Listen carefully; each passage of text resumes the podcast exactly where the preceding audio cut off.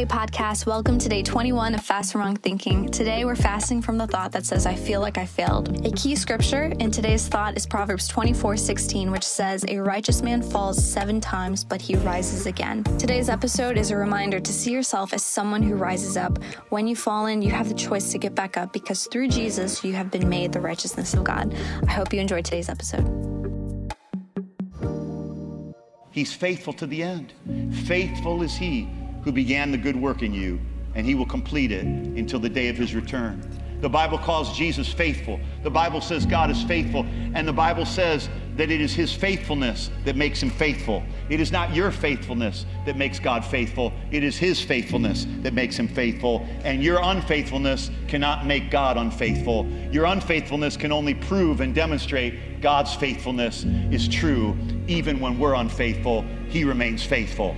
He remains faithful. He remains faithful. He remains faithful. Never let a past experience dictate what you believe. You're more than a conqueror. Every one of us have failed. Every one of us have fallen. Every one of us has been conquered by something. But we're not letting that circumstance or that experience dictate what we believe. We're letting Romans 8:37 dictate what we believe. We're more than conquerors because God said so. We're more than conquerors because of his love for us. So that's what determines what we believe.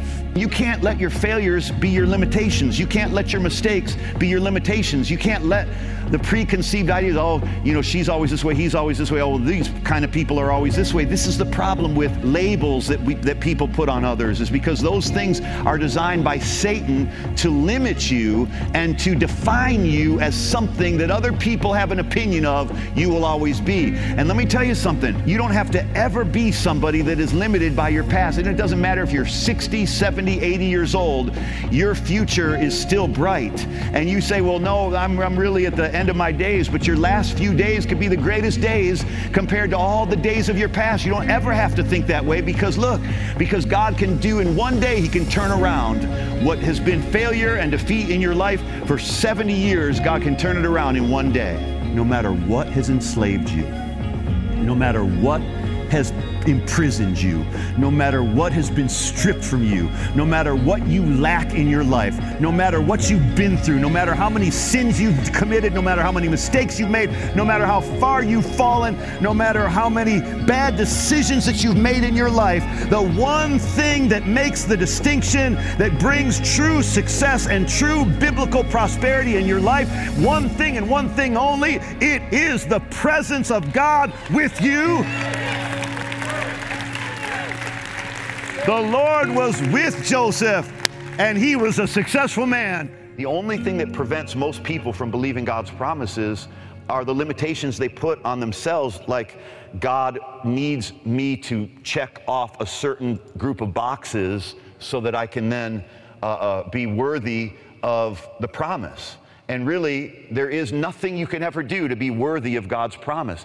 God, God's, God's not watching over your behavior to see if he'll produce or, or, or if he'll fulfill his promise. The Bible says he's watching over his word.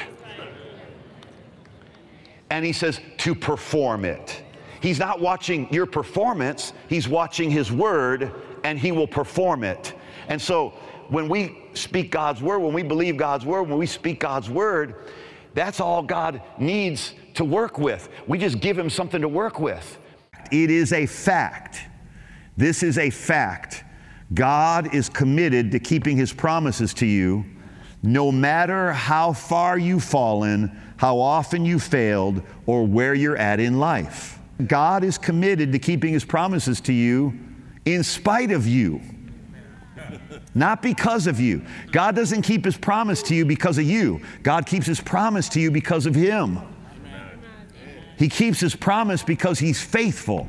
He doesn't keep his promise because you're faithful. It's better for you to be faithful than unfaithful. But God doesn't keep his promise to you because of your faithfulness. And this is what faith looks like. Faith looks like, wow, my trust is in God's power and in his faithfulness, not in my faith. This is what is the most frustrating thing that I find that Christians struggle with. We're constantly making promises to God. Oh, I promise you, God, I'm going to do better. I promise you, I'm going to stop sinning. I promise you, God, I'm going to pray every day. You make these promises to God as if somehow God is like checking the box. Oh, you're good. Good job. Good job. No, it's not a good job because you don't keep most of those. Amen. and thank God that He doesn't keep His promise to us based on our promises to Him. He is watching over His word to perform it.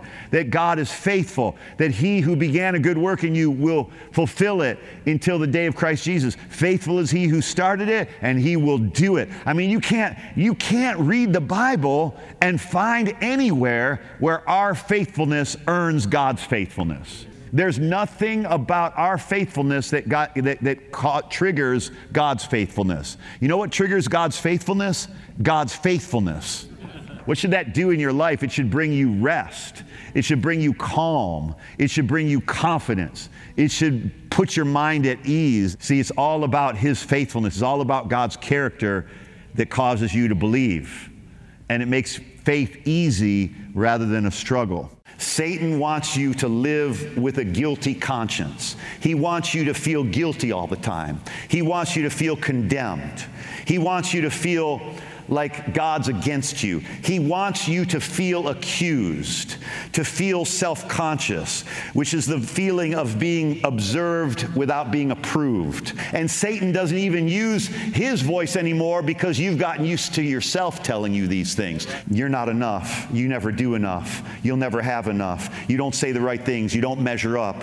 You don't get it all done. You don't do enough for your children. You don't do enough for your parents. You don't do enough for others. You don't do as much as others do. You always seem to blow it. You always seem to fail. You always say things you regret. You get angry so easily. You think bad thoughts. You don't have the right clothes. You eat too much. You don't exercise. You don't pray enough. You don't read enough. You don't fast enough. You don't, you're not Christian enough. You're not holy enough. You're not godly enough. These are the accusations of the devil, and we have heard them in first person. In other words, our mind has trained us to think these things about ourselves, and we need to say, enough is enough. I'm not going to accuse myself anymore. I'm not going to condemn myself anymore what should we say to these accusations that tell us you're not enough, you don't do enough, you're not holy enough, you're not godly enough? We have to attack the accusing thoughts.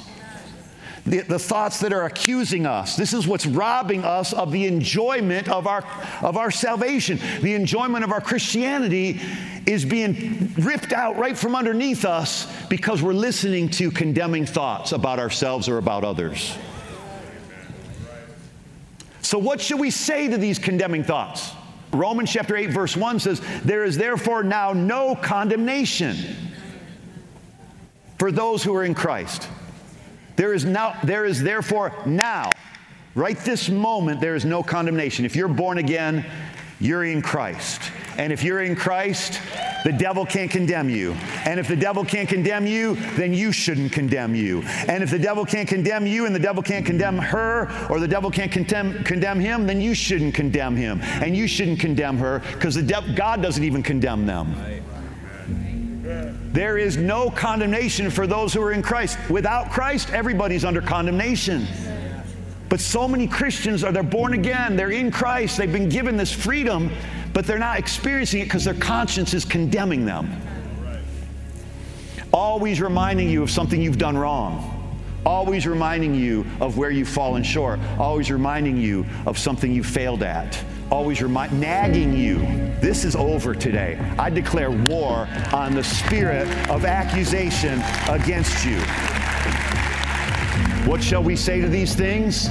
There is therefore now no condemnation for those that are in Christ. What shall we say to these things? If God is for me, who can be against me? What shall we say to these things? He that did not spare his own son, but delivered him up for us all, how shall he not also with him freely give us all things? What shall we say to these things? Who will bring a charge against God's elect? What shall we say to these things? God is the one who justifies. I will not be condemned another day in my life. That's what we must say to these thoughts.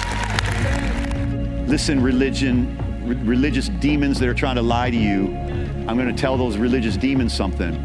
Your little speech to God, I'm so sorry. Lord, forgive me. I was an idiot. I'm such a blankety blank. I, Lord, I just am so wrong. I just need to repent. I just need to have so much sorrow for what I did. No, the Father wants to interrupt that nonsense, baloney sandwich, BS crap.